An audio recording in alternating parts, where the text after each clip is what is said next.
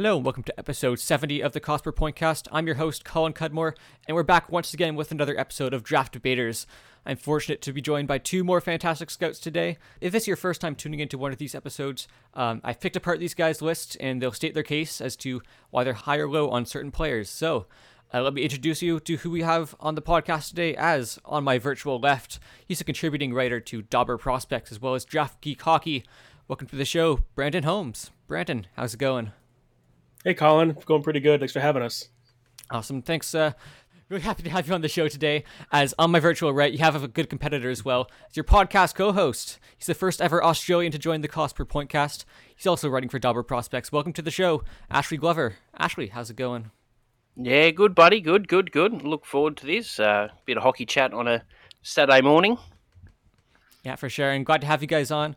Um, but before we start, I just want to give a shout out to your guys' podcast that you host together called Painting Prospects. I highly recommend checking it out. Uh, I listened to the first few episodes, and um, you guys do everything from in-depth prospect analysis to uh, you even had some player interviews on your on your last episode. So I'm pitting the co-hosts against each other, but I'm really happy to have you guys on today. So just a little bit about the episode format. Uh, I've picked apart both of your draft lists uh, that you've posted fairly recently, and I've chosen four players who are eligible for the 2020 draft who uh, you disagree on the most. So you'll each have a chance to state your case as for why you're for or against that prospect, um, then followed by a chance to give your rebuttal.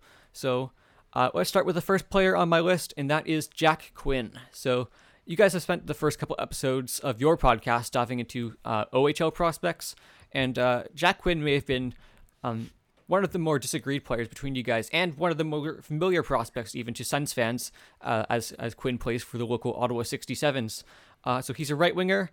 Uh, he exploded offensively this season with 52 goals in 62 games. Quite a, a lot of scoring going on. Um, but in terms of his rankings for the consensus, he's been um, pretty consistently a riser throughout the second half of the season, especially, uh, and it's now pretty much a lock to be in the first round. So, uh, Brandon, you're on the higher end of the rankings. You have him at 13th, whereas Ashley, uh, you have him 10 spots down at 23rd. So, uh, starting with Brandon, uh, what's your case for Jack Quinn? Well, I remember back in December, I was tweeting out that a lot of people were sleeping on how strong of a player Jack Quinn was. And uh, following that, I remember in his next 14 games after that, he exploded with 20 goals and 31 points, which I yeah. think around that time is what really started putting him on the map and started giving this kid a lot of legitimate first round buzz. Mm-hmm. Um, and what you're getting with this kid is you're getting a potent goal scoring forward with no shortage of offensive weapons. Uh, he's got a lethal shot and he can stack up with anybody in this draft class in terms of how good of his shot is. Uh, he can beat net minders from distance, pick corners. Uh, it has really good power and velocity behind his shot as well. Um, mm-hmm. When you go to his puck skills, he has some really quick, deceptive hands. He can open up space, the offensive zone, and create lanes to the net with how he can kind of cut through defenses with his hands. And he's a very fast and agile skater as well, which is nice because he can create off the rush. So he's he has that kind of dual threat ability as both an in zone attacker and uh, a player that can create off the rush and kind of change the game just in one shift and one rush down the ice. Uh, but I think most importantly, he's a really intelligent attacker as well, and he knows how to find soft spots on the ice and recognize attacking lanes. And uh, you saw this season in Ottawa, he uh, he showed the ability of carrying his own line on the on the offensive side of the puck. Uh, mm-hmm. When he played five on five, it was mostly with Mitchell Hoelscher, who was a Devils draft pick, I believe, in the sixth round, and uh, Jack Beck, who was more of a uh, depth role on that 67s team. And he really only played with Ottawa's other top guns on the power play this season.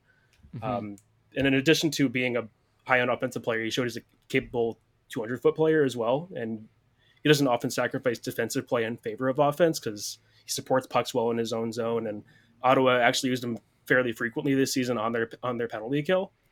Mm-hmm. Um, and I think what you're really getting with him is you're getting just a very capable all around package of smarts, but most importantly, you're drafting this kid to be a goal scorer, which 52 goals this season in the OHL is nothing to scoff at at all. For sure. And, and to Ashley, is your assessment of Quinn any different than that? Not, not overly different. I mean, um, the goal scoring ability um, and the talent there offensively is evident. I mean, you can't discredit anyone who pots 52 goals in OHL season. The only reason for the difference, basically, in the ranking, um, Brandon 13, myself 23, is when I look at a prospect, um, there's different. Obviously, we all look at you know skating, um, hockey senses, hands, etc but for me, what I also look at is if not if, but when sometimes prospects don't pan out, um, especially higher picks, it's mm-hmm. often because what their best skill or trait is that we evaluate them on, and Quinn's being uh, goal scoring. If and when that doesn't translate um, at the next level, what else can that player provide? With Quinn, you get a solid 200 foot player. We know that. He can play the penalty kill. He's got good puck senses. Um, the reason he's lower for me is basically if his shot isn't working for him, and he's, he drove the line well this season, um, as Brandon said, but mostly that is, you know, sort of just scoring. Uh, there wasn't a whole lot of um, you know dynamic playmaking as such. More so setting up you know setting up his teammates. It's more so him finding his own puck or receiving the puck and scoring. So my question is with Jack Quinn, if there is a time where his shot isn't working, or um, how can I say it? But if the shot isn't working, what else can he provide you? Like we know he can uh, kill penalties, um, but just as a playmaker, um, driving a line, I don't think the ceiling is there to probably warrant. Say, I know he's. I've seen him pop up in the top ten, top fifteen a fair bit um, in mocks and rankings, but I don't know if the the true playmaking creativity is there yet. And I think having the later birthday, it he can't help that. I don't hold that against him. Mm. I think there's other guys possibly ahead of him that I have ranked that are a bit younger, who, when we look at in 12 months' time, will have probably an overall better package when it comes to playmaking and creativity. Yeah, it's definitely an interesting way of looking at it, especially uh, um, with with Quinn, especially just being so reliant on his goal scoring. Uh, not not not to call him a one trick pony, but it's definitely something that he's very reliant on uh, for his skill set. And, and speaking of that goal scoring, um, I mean, in terms, of, I just want to go back to Brandon on, on this because uh, he did have a bit a bit of a higher shooting percentage this season. He shot uh, over twenty one percent in the OHL, and I'm just wondering if you think that's more of a, a, testament to his his great shot or his excellent scoring abilities, or do you think there's a bit of luck tied into that, or maybe a combo of both? And do you think, or is that maybe even cause for a little bit of concern?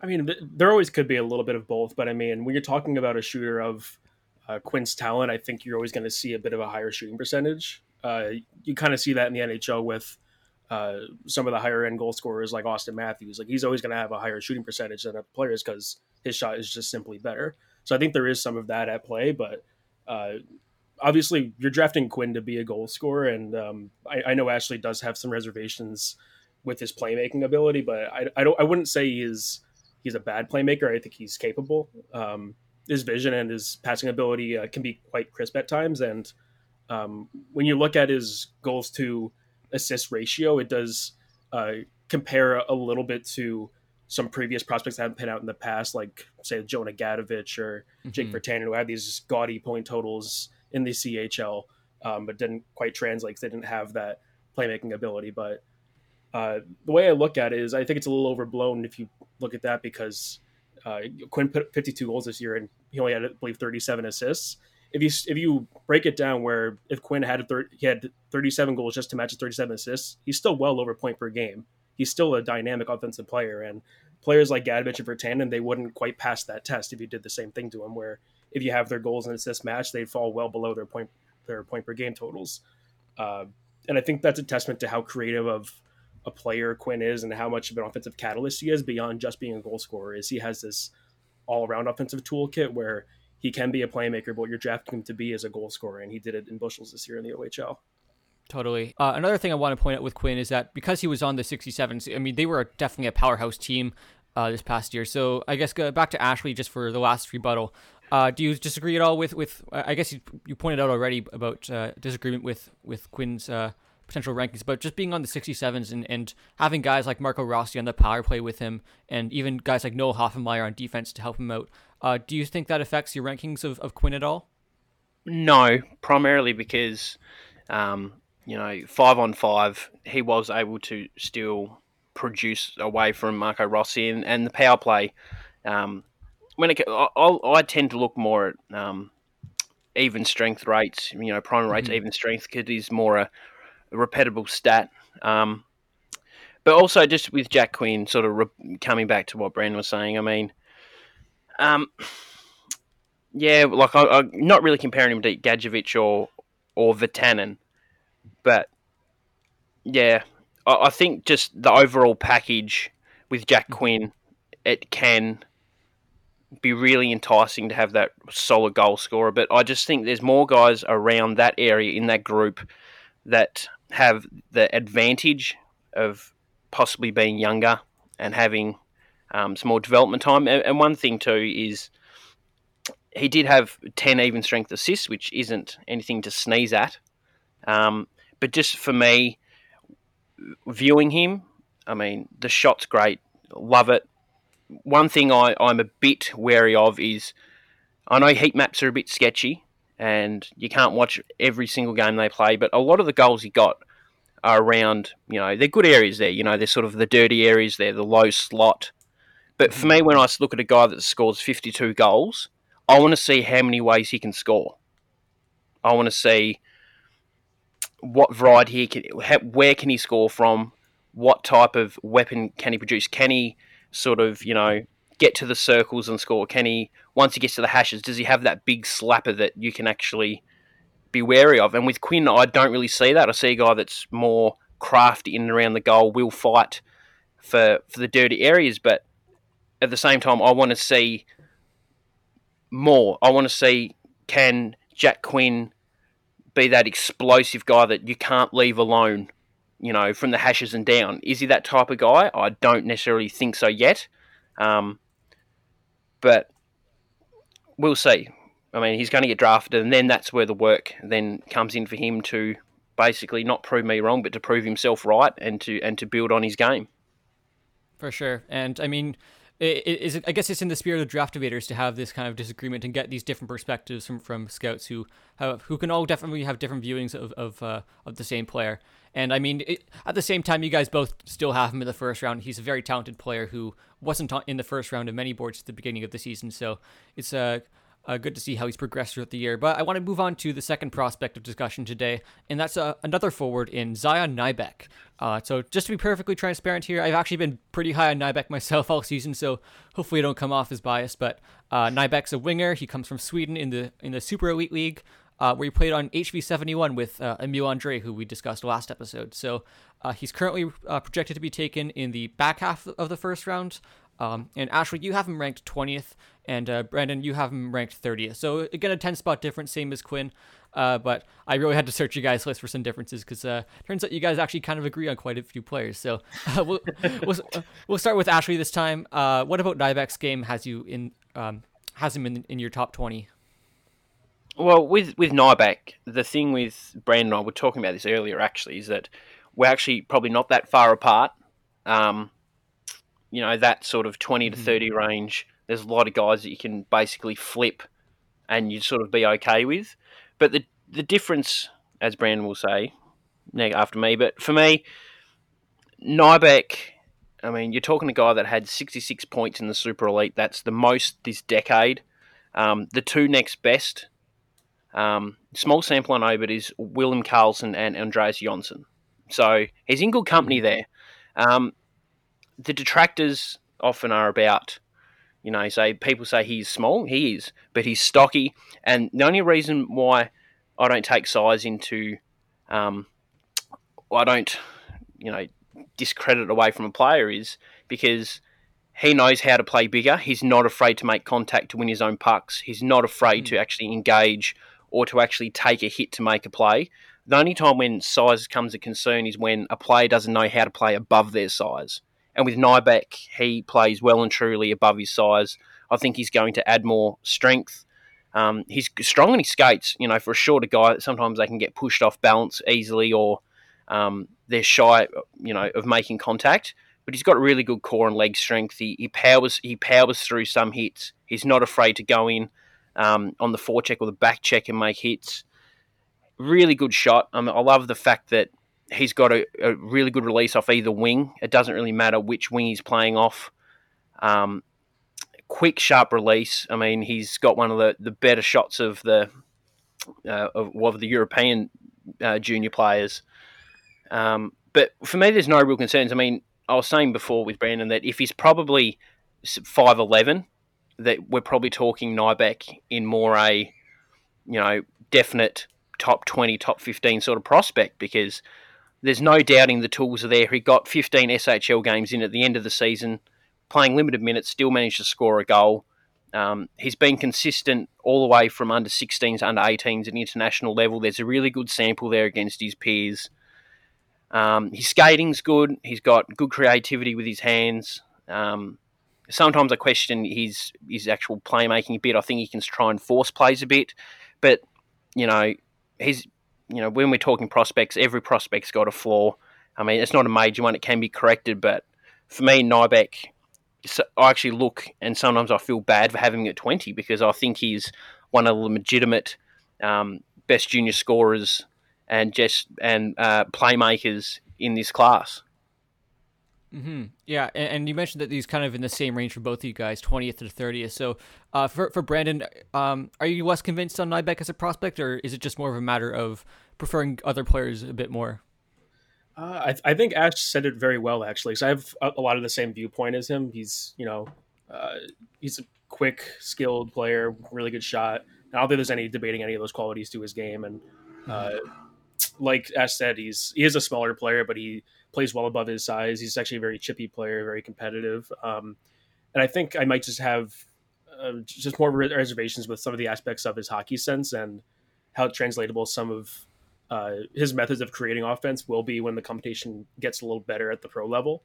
Um, at times, I find Nybeck is a little prone to turning the puck over and throwing the puck away under pressure. Uh, I find his poise under pressure isn't always quite up to snuff. And in those moments, I find he tries to rely too much on his puck skills rather than utilizing his teammates to get out of trouble. And that's what leads to some offensive turnovers and some loss of possession. And um, now, I believe these issues, like Ash said, are they're issues that could be ironed out, and it doesn't stop Zion from being in my first round. But uh, I think it is kind of a numbers game because like there's there's just simply players I had ahead of him in my rankings that I think are they do a better job of facilitating offense as part of a team game, and I think that could translate a little more smoothly to the NHL. Where if you look at a player maybe like Lukas Reichel or Mavrik Bourque, I think they do a better job of utilizing teammates and creating offense off of that. So I think there's some more translatable skills there, but I don't really have a lot of reservations with Nybeck in terms of putting him in my first round.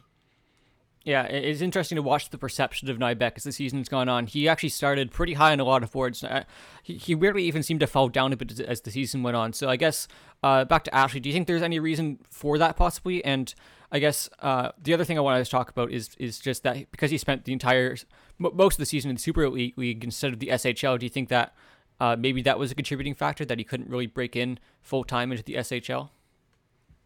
I mean, I, I don't in a way, you know, playing three, four minutes in the SHL to me, it, it's fine. It's good to get a taste, but as a whole, I, I don't see it as a a real litmus test for you know, especially a guy mm-hmm. that is playing such a small amount of minutes um, in a men's league. I, I think that he earned it, and he really had a really solid super elite season. I mean, there's no doubt that it was great to see him in the SHL. Um, but at the end of the day, we're not really assessing him on his SHL performance at all. I mean, it's sort of like an icing on the cake, a bit of a reward, mm. if anything, for a super elite season. But um, one, one thing too, like as Brandon said, he plays above his size and he's chippy. Sometimes I, I have noticed when he's in the offensive cycle, sometimes that um, he can sometimes I mean, in the open ice through the neutral zone, he, he seems to be more willing to hit. But when it comes to being in the defensive cycle, sometimes that it's almost like he's too puck conscious, that he puck watches a lot, and that's sometimes when he actually gets bumped off the puck. I think when he's hounding the puck and he's chasing the play, I think he's a much better hitter, and I think that's when he plays at his best. But sometimes I notice when he is on the puck and he's trying to work, you know, passing seams and find angles, that he can almost get sort of stuck sort of in this sort of rut where he is almost too conscious of thinking ahead and that's when he can either get bumped off the puck or he gets squeezed for room, and then that's where the size can be a bit detrimental because you get squeezed for room. He has got the edge work and the speed and um, the vision to sort of get out of those areas, but not having the bigger frame, it's harder to actually, you know, bully your way through those areas. Mm-hmm. Yeah, for sure. I mean, that, that that's really the big elephant when it comes to Nybeck is just that he is a five eight player uh, who will, if he, if he makes the NHL, will have to survive as one of the shorter players. So I guess for Brandon, um, you, you mentioned that he's already is is a good player who can play above his size, but uh, do you feel like there's anything else he should be able to do to improve his game, uh, just to be able to make it as one of the small players? Uh, I think uh, it's kind of like I said. I think he needs to improve kind of that hockey sense and that ability to play within a team concept because you see some of these smaller players when they come in, like yeah, some of them can rely on their on their skating or their skill, but a lot of them. Uh, they they make their size irrelevant by how they're how well they're able to use their teammates.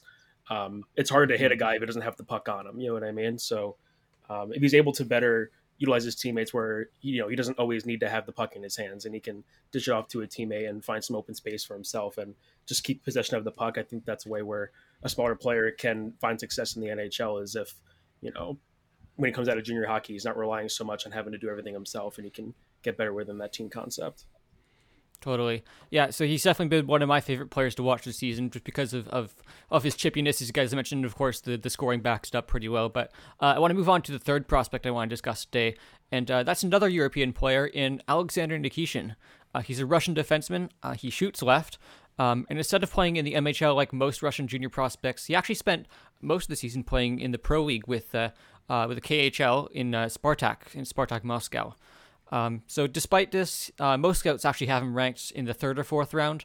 Although for Brandon, you have him all the way up at 36th, and actually you you have him significantly further down at 132nd. So uh, outside of your top 100 for Ashley, inside the second round for Brandon. So uh, Brandon, I'll put this back over to you to start. Uh, what is it that you like about Nikishin's game that has you uh, that has him as a high second rounder? Well, I'm way more bullish than most on Nikishin. I'm willing to admit that, and uh, I think that's because of how much raw untapped potential I see in this player. Um, he's very raw in his current state. He's someone that's going to take uh, a lot of patience uh, for some NHL teams that whatever NHL team that's going to step and take him, they're going to need some patience to wait for this kid, which I think is going to likely cause him to tumble down the draft board on draft. But he brings such a wide array of tools to the ice, and he played in a depth role this season for the most part with Spartak Moskva. Um, but while playing more prominent roles in the MHL, you got to see some of the raw tools this kid has, and why I think he could be a real gem if the team's willing to wait and let this kid mature. Uh, he's a big blue liner. He's 6'3", just under a shade under uh, 200 pounds at the moment.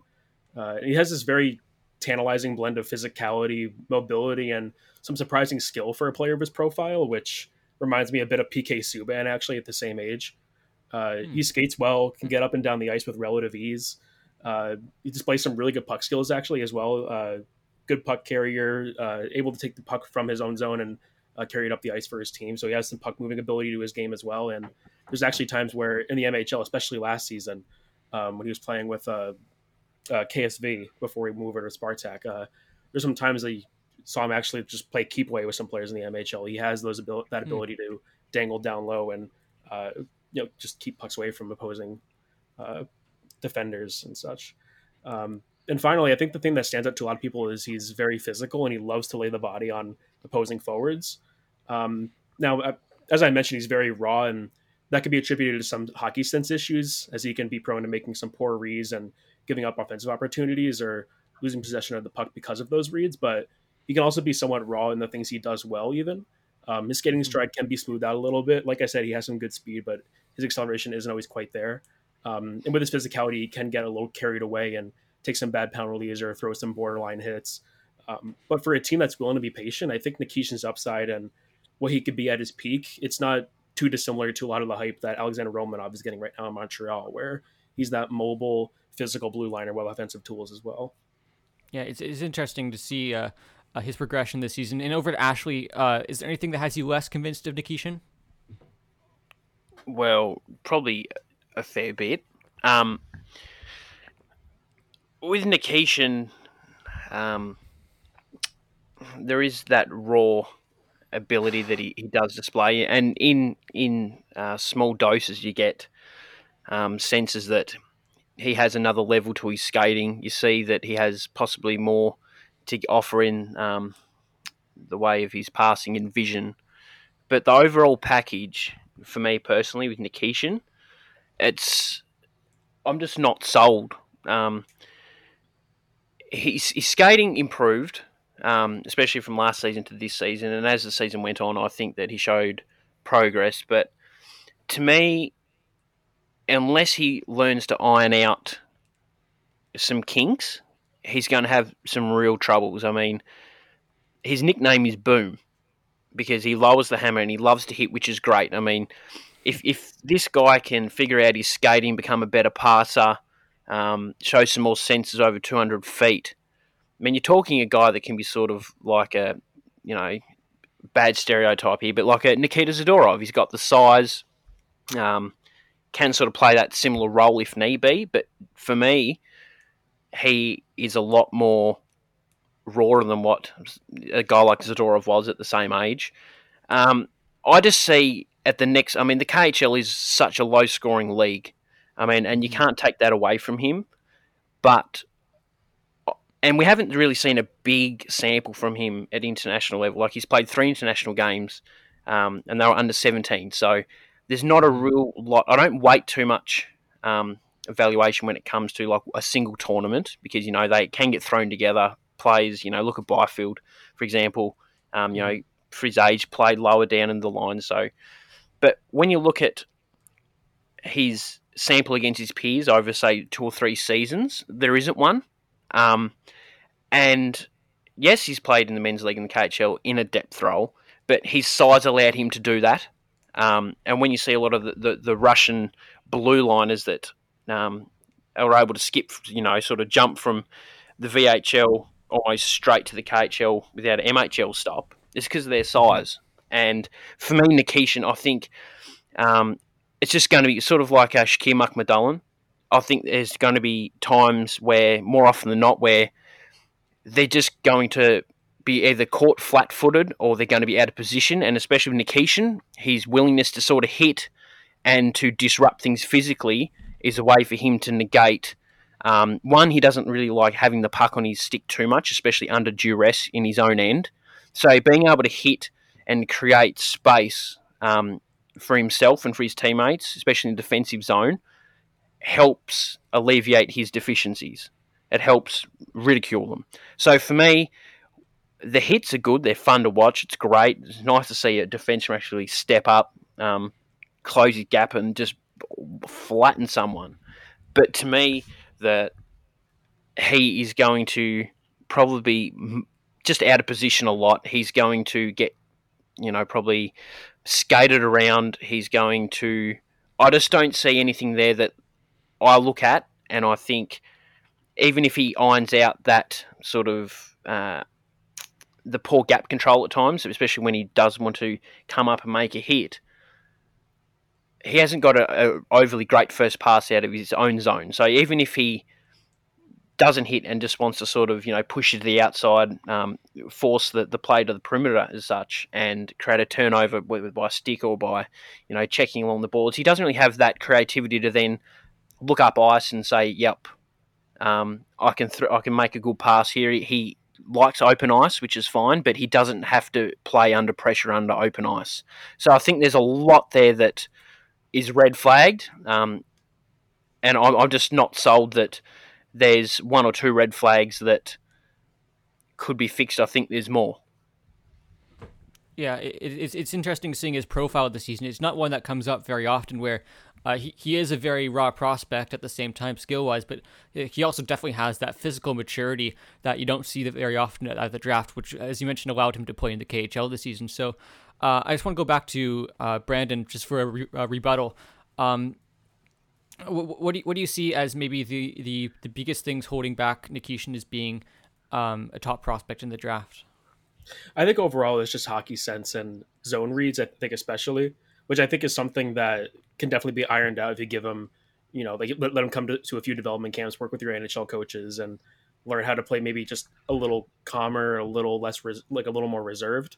Um, like I said, he, he reminds me a little bit of PK Subban because he has that kind of profile where at times he can be kind of like the bull in a china shop. You know, he's just going 100% of the time. He doesn't know how to slow down his brain a little bit and just survey a little bit.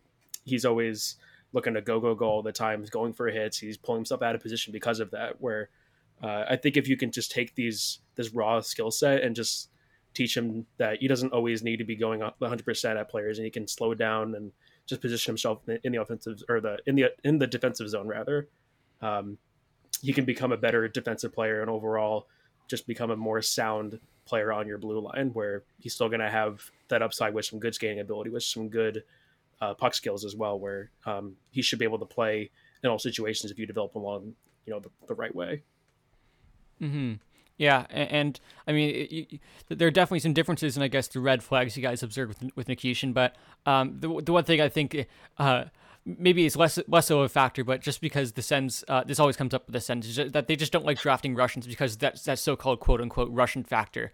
Um, and I guess to Ashley, do you think that the Russian factor, quote unquote, is still a thing where maybe he there's a risk of him not even coming over potentially, or is that or is that something you even take into consideration with your scouting at this point?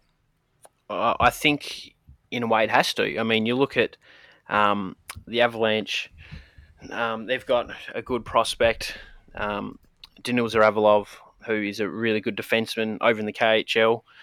And at the end of the day, when I look at Nikishin, if the Russian factor is a factor, which it, it, I think in the back of a lot of um, scouts and GMs' mind it is, is that even if he doesn't pan out, I mean, the money on the table to play in the KHL as opposed to playing in the AHL or third line minutes on, you know, a minimum deal, it, it's not as enticing. You get to stay home, you get to play big minutes um, in front of you, you know, in your home country for more money.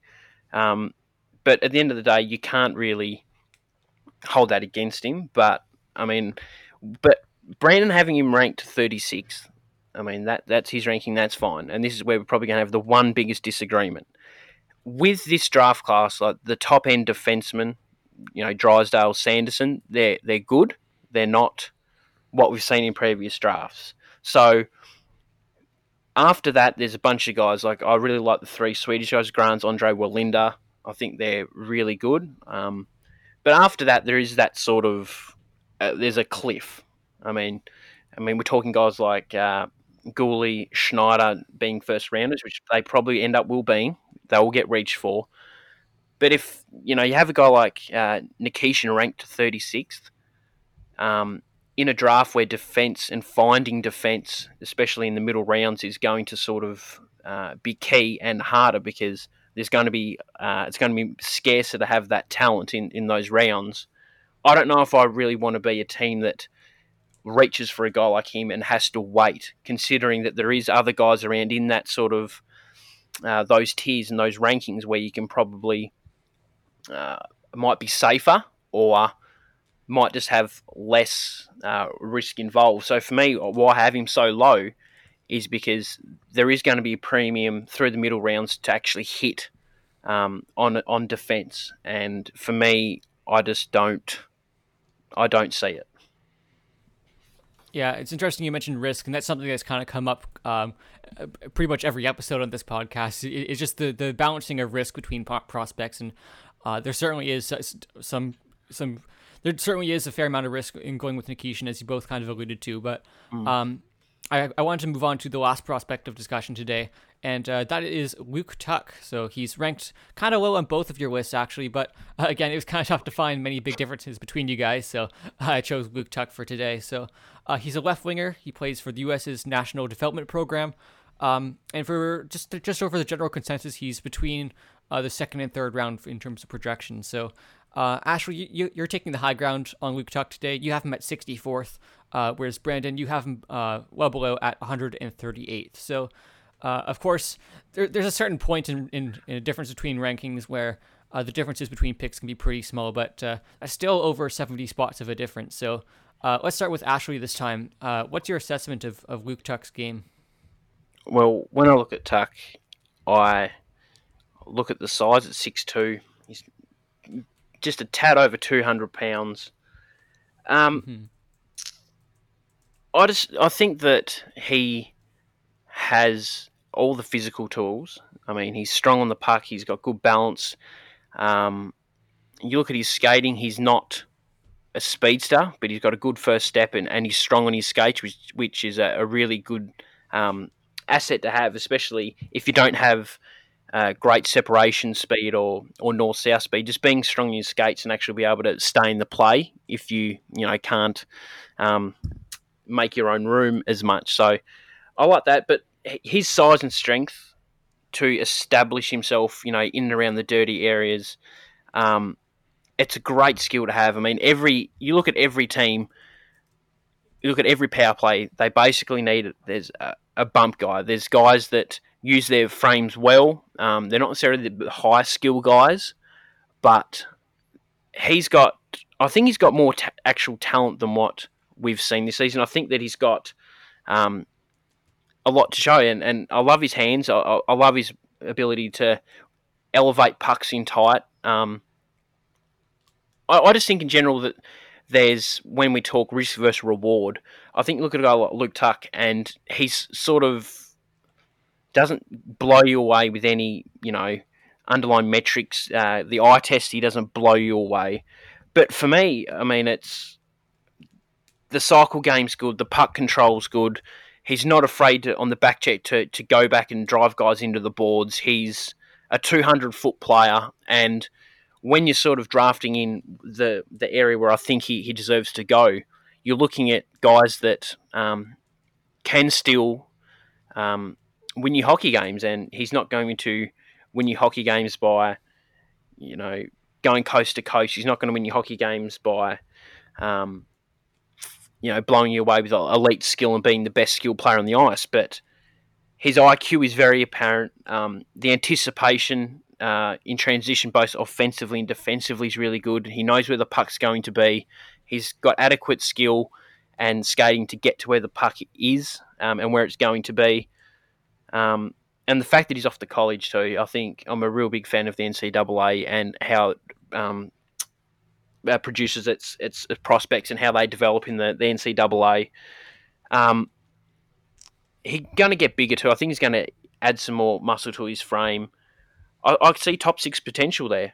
I mean, I think he can increase his offensive production a bit. Um, but the size, the skating, and the defensive uh, nous that he shows, I think, is somewhat. I think he's got a, got a high floor, um, and I think that he can play all situations. He can be the bump guy in your power play. I think kill penalties, and he's going to be a really solid top middle six winger that's going to uh, be a real pest on the ice. Interesting, and, and I'll put it over to Brandon uh, just to show his side. What has you less convinced of Tuck as a top prospect? Well, when I watch Tuck play, I think the thing that stands out is I I find it so difficult to find that one defining trait to his game. Um, some players that play with high skill or smarts or they open up the ice with physicality, but Tuck to me he seems like the perfect moniker of jack of all trades, master of none. Yeah, because uh, hmm. he skates he skates well, but he's not a burner. He's not going to open up space with his legs. Um, his hands and his puck control are fine, but he's not gonna. You're never gonna see him dangle a guy's socks off or open up space with just raw skill.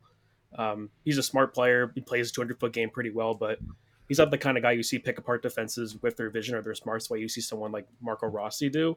Mm-hmm. Um, I think the thing that stood out the most in terms of a defining trait is he's fairly strong on the puck and he plays down low in the offensive zone pretty well, uh, which I think that bodes well for transitioning to the pro game. And I think in that sense, his overall makeup it, reminds me a little bit of Dainius Zubrus off the top of my head, just with how low how well he's able to play down low in the offensive zone and play off that cycle. Um, now he is committed to a really good program at Boston University, so maybe that's where he can develop some more high end aspects to his game. Uh, playing in you know a good college program where they develop players for the pro game very well, I think. Um, but what you're getting with him right now, I think at this moment I see more of a bottom half of your forward lineup type player, which it makes me a little weary in taking a player like that in the second round. And I just, I simply see more forwards ahead of him that they have more upside in terms of skill or explosiveness that I'd rather bet on and then focus on finding, you know, more depth players maybe in the third or fourth round, which is where I see Tuck as a better bet.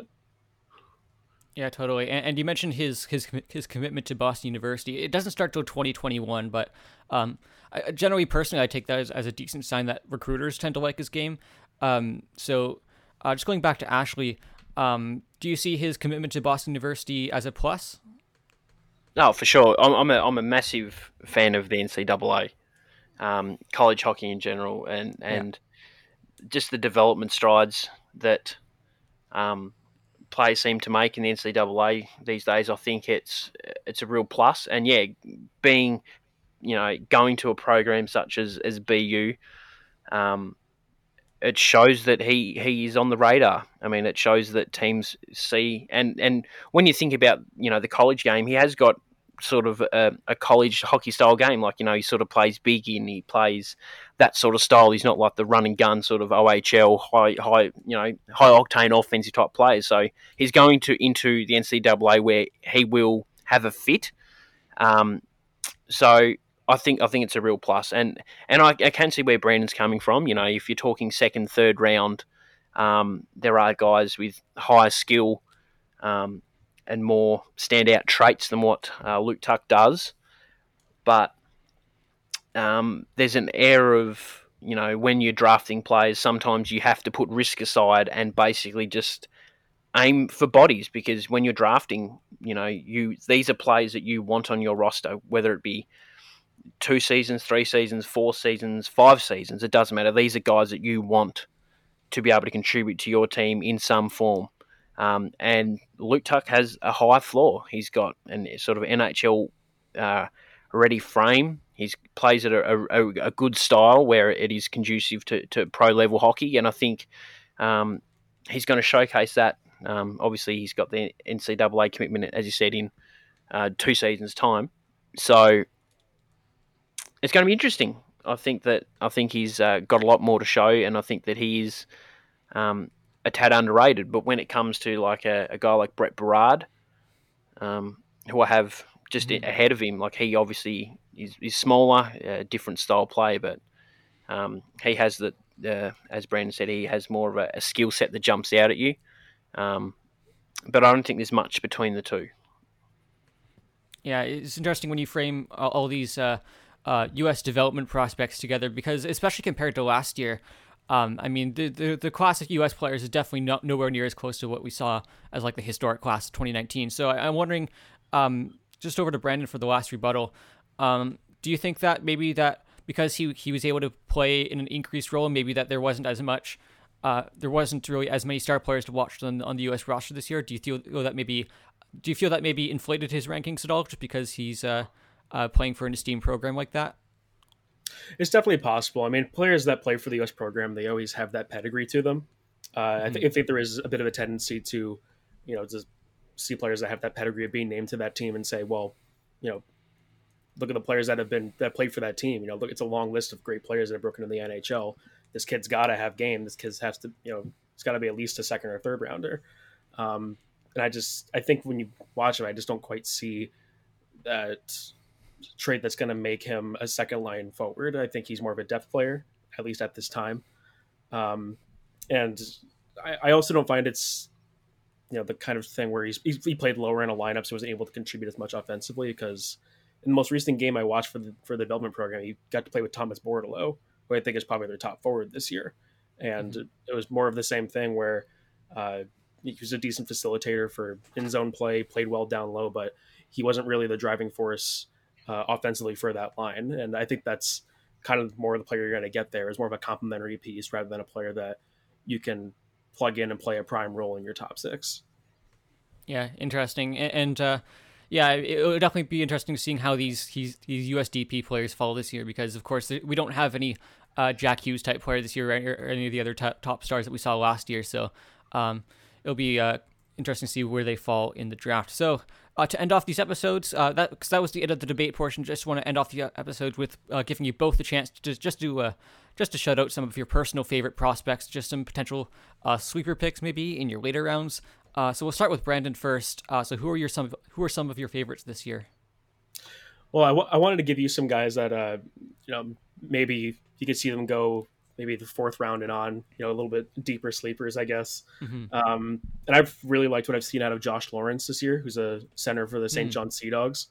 Uh, he's a very small but shifty player, and I'm I found he's been very effective this season as a puck carrier for the Sea Dogs. Um, he's adept at creating zone entries and uh, with his skating ability and his vision. So I'm curious to, to see if he's due for more of an uptick in points next year in the queue with maybe some more development over the summer and some more ice time. Uh, and then sticking with more of a, a theme of some small guys, I've also very really liked uh, Marek Blaha, who's a defenseman from Sparta Praha over in the Czech Republic. Um, and he's very small. He stands around five seven and 132 pounds. So that size is going to scare some teams off, I think. Which I think you might see him fall into those later rounds. But he's got that coveted right shot, and his mobility and his raw skating ability, I think, is some of the smoothest among his peers. With the way he's able to get up and down the ice and skate in the offensive zone with the puck on his stick. Uh, very smooth player, um, and his offensive smarts are quite good as well. As he put up uh, 27 points this year in 33 games over in the Czech juniors. Uh, and I guess the last player I'd want to shout would be Vitaly Pinchuk, who's a forward for the Kingston Frontenacs. He's a Belarusian import who played outside of Kingston's top line, away from Shane Wright, Martin Chromiak, and Zayde Wisdom. But Mhm. he's a fairly skilled forward in his own right with some offensive ability. Uh, his hands are quite good. He has some capable one-on-one offensive skills, and uh, I think his toolkit as a goal scorer with the shot that he has as well is fairly underrated. Um, I think it's very possible he goes undrafted because he didn't quite, you know, blow people's uh, hair back with his offensive totals this year. But I think he could be in for a pretty big D plus one if he's able to get some more playing time with some high-powered line mates next year. Yeah, well, well, some interesting picks for sure. And over to Ashley. Uh, same question. Uh, who are some of your sweeper picks this year? Um, one guy that I was really high on at the start of the season, it didn't wasn't the season that um, he'd hoped for, and that is uh, Ville Ottavainen, um, who was with Kitchener. Really, really weird season for him. Um, he came over um, after winning uh, the it was the, voted the best defenseman in the Junior B um, in Finland. Um, came over as a, a second round uh, import draft pick of the 35th, top of my head. Um, he started off really well. He had, uh, what was it? He had, yeah, it was six points in the first 15 games. And Ottavainen is he's six foot four, right handed shot, um, near 200 pounds. He's got this really intriguing um, uh, skill set. I mean, he can show flashes. Like he's not really quick, but he's got this really long, clean stride. It's a really, really pretty stride to look at, actually. Um, and he can go. He can take the puck coast to coast, and he's got really good soft hands, especially in tight when he's um, pinching up, jumping up into the play. He's got a, a really good shot. He just didn't do it consistently enough. He had, um, as I said, the six points in the first 15 games, and then he had five in the next 38. Um, and a bit of a head scratcher here for me. He was basically the only true right-handed shot defenseman um, on the whole Kitchener team, um, and they went and traded for um, Holden Whale, and he got bumped back down the um, the depth chart again and he sort of got stuck. He still showed glimpses. Um, he's really solid in his own own end. He's a good decision maker. It's just wasn't there. It just didn't work for him this this season in the OHL. So um, he's signed to go back over into the league with Kärpät. Um, Mm-hmm. it's going to be interesting to see how he actually goes because I think he got blanketed a bit this season. I don't think he got a, a real good adjustment period. He was bounced around up and down um, the defensive pairings and then sort of got buried. So he's one guy I really want to see have a big D plus one because I think that he's got a really raw skill set, but at the same time, the upside for him is huge. Got great size, great athleticism. Um, he's a good skater, great hockey senses, great.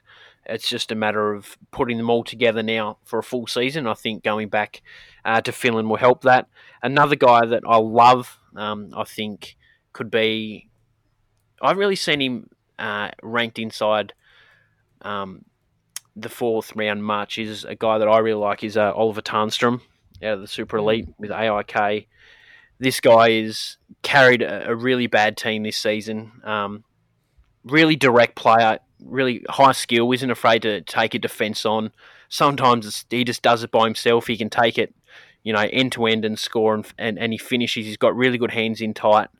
Um, he plays really well in the cycle. He's constantly moving, always looking for um, the advantageous positions on the ice in, uh, offensively. Um, really young too, as Ottavainen too. That they're August birthdays, so they've got a mm-hmm. lot of yeah. time. And with Tarnstrom too, he was the 13th forward a lot of the time um, this season for, for Sweden as uh, under 18 levels. So I think that with his age, he didn't really get to showcase much when it comes to international play. I think uh, coming into next season, I think that he's going to get more opportunity. Um, and to continue with AIK, I think that he's going to just get better. And I think he's a guy that um, doesn't get enough attention. I think he's got really good individual skills, um, utilizes his teammates well. He's definitely one for watch. And one last one for me is um, Daniil Amzurin uh, from uh, Tolpar in the UF, uh, in the MHL. Skating is the question mark, but this guy had 24 goals on the season, 23 at even strength. He can finish from anywhere. Um, I like the way that he had um, byplay with his teammates. He doesn't necessarily keep up the play greatly, but his ability to find the soft spots in behind and sort of lead the next wave of offence is really impressive. This guy can bury pucks from a lot of angles, from distance, um, in close he's got a really deceptive shot release, um, a lot of weight on his shot. Um, I like the way he positions himself over 200 feet as well. He can play centre or wing. Um, I think he's better suited as a winger simply because his skating does need work, and I don't think he can hold the centre ice as much as he can, you know, being a, a, a perimeter player, a peripheral winger. But this guy, if you're talking one of the better releases, he's got a, a hell of a shot. And I think that if someone's willing to take a gamble around the fourth round on him, um, and you you put him with a a really creative centre um, that needs a scoring winger, if you can be patient, if you can let him work on his skating, work on his hockey senses a bit, to round out with that shot, you could have a hell of a player. For sure, and it's definitely some food for thought for some uh, potential late round players when, with the Sens having all their picks this year. It'll be interesting to see who they end up going with. But I really appreciate you guys coming on today to share your thoughts on these prospects. But uh, before we go, uh, the listeners need to know where to find your work. So uh, we'll start with Ashley first and then Brandon second. Uh, where can we find your work? Well, um, I'm a contributor for Dobber Prospects, and just recently I've teamed up with Brandon actually with, on his page, Riding Pine Hockey. Um, mm-hmm. I've jumped on board with him. We're trying to get the best um, uh, draft information out there as we can, and it's all for free. So you'll find me at Riding Pine Hockey, um, at Dobber, and at Colorado Hockey Now, working with Adrian Dater. Um, do some uh, in-depth analysis stuff there on CHN, uh, but mostly you'll find me just doing my own thing, and with Brandon at Riding Pine. Awesome. And Brandon, where can we find your work? Also at Riding Pine, I imagine. yeah, you can you can also find me over at Riding Pine. You'd hope um, so. uh, and then uh, also over, over at Dobber, uh, I help contribute for the Lightning covert coverage over at Dobber Prospects. Um, and then I'm also a contributing writer over at Draft Geek Hockey. Uh, so you can find my stuff over there. And Ashley and I we also have our own podcast, which is uh, Painting Prospects. So we already had a few episodes, and including a recent interview episode with uh, Tyson Foerster, James Hardie, and Joni Jurmo. So, uh, should always some more uh, draft co- content to listen to if you're in for some more podcasts. Yes, well. and awesome. and we've just just recently I finished up an interview with two um, studs from the queue, and we've got a couple um, OHL guys lined up, which I know has Brandon very excited. Nice. Awesome. Well, I'm looking forward, guys. Yeah, definitely, uh, listeners, check out Riding Pine, uh, check out Painting Prospects. Uh, that's all for today's episode. Thanks, Brandon and Ashley, for your time. Uh, really appreciate you joining. As a wrap it up, a reminder that you can find the Cost Per Pointcast on iTunes, Spotify, SoundCloud, and Stitcher. And if you really like it, you can rate and review it on those platforms as well. You can find me on Twitter at Cudmore and read my writing over at Silver Seven Sens. And for Trevor, even though he wasn't on this episode, you can find him on Twitter at ShackTS. And for the podcast, you can follow us on Twitter at cppointcast, where you will be the first to be notified of future episodes, as well as be able to submit listener questions for future episodes. We'll be back again next week with two more episodes of Draft Baiters, uh, but for the meantime, stay safe, everyone. And that's all for today, folks. Adios.